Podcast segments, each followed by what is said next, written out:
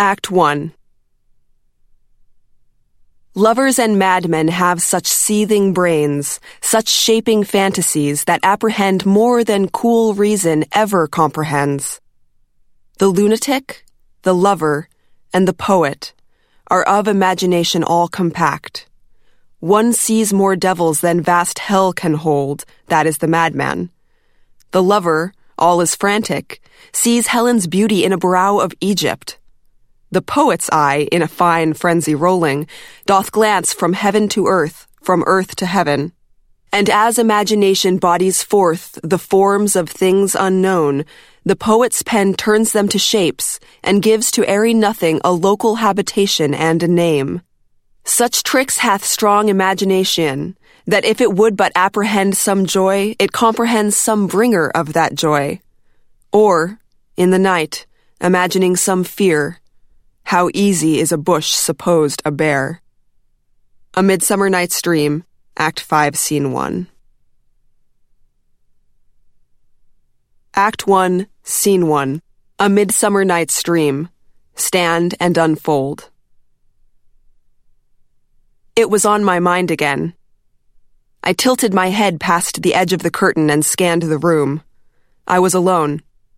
Even the owner of the internet cafe had run to the mosque across the street to pray. It was a holy moment in Oman. It was prayer time. All around the country, men and women paused their work to speak with Allah. I needed to speak too, but not with God.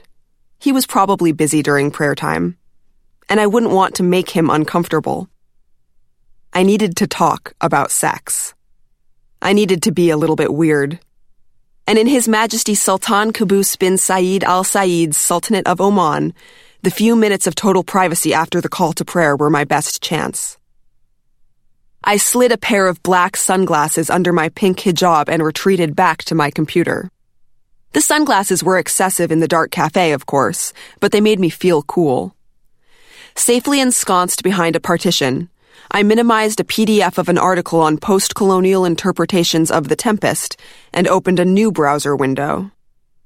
After another quick glance over my shoulder to confirm that there was no one behind me, I typed the word spanking into the search bar and clicked enter.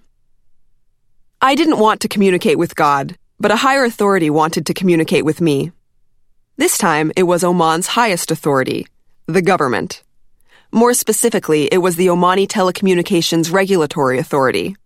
One of the TRA's stated missions was to protect social values. In other words, they censor porn, and they were on to me. I could only understand a few words of the Arabic warning that popped up on my computer screen to block me from my unsavory search request. But in my heart, I knew what it said. My imagination filled in where language failed. Hi, Jillian, it read. What the fuck is wrong with you? I scrunched my face into an old apple and ran my tongue across my teeth. Oh, Omani Telecommunications Regulatory Authority, I thought, sighing. I don't know. You just tried to access sadomasochistic sexual material from a public internet cafe, the Arabic script replied. You've gone off the deep end. Now every moral authority in the Middle East is coming to arrest you. Not likely, I thought.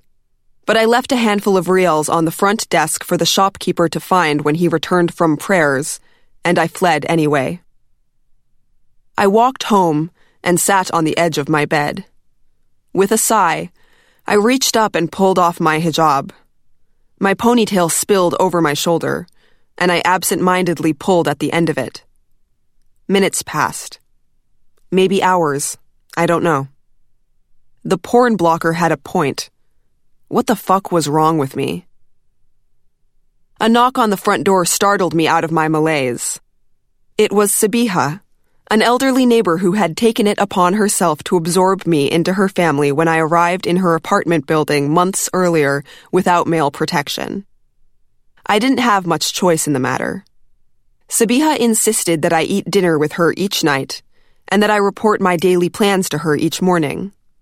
When she saw, to her horror, the collection of jeans in my bedroom, she even started to make clothes for me on her sewing machine. Were you with a man? Sabiha demanded as soon as she saw me. I smiled. It had been a while since someone had taken such a detailed interest in disciplining my choices. I didn't want Sabiha to worry about me, but it was a comfort that she did.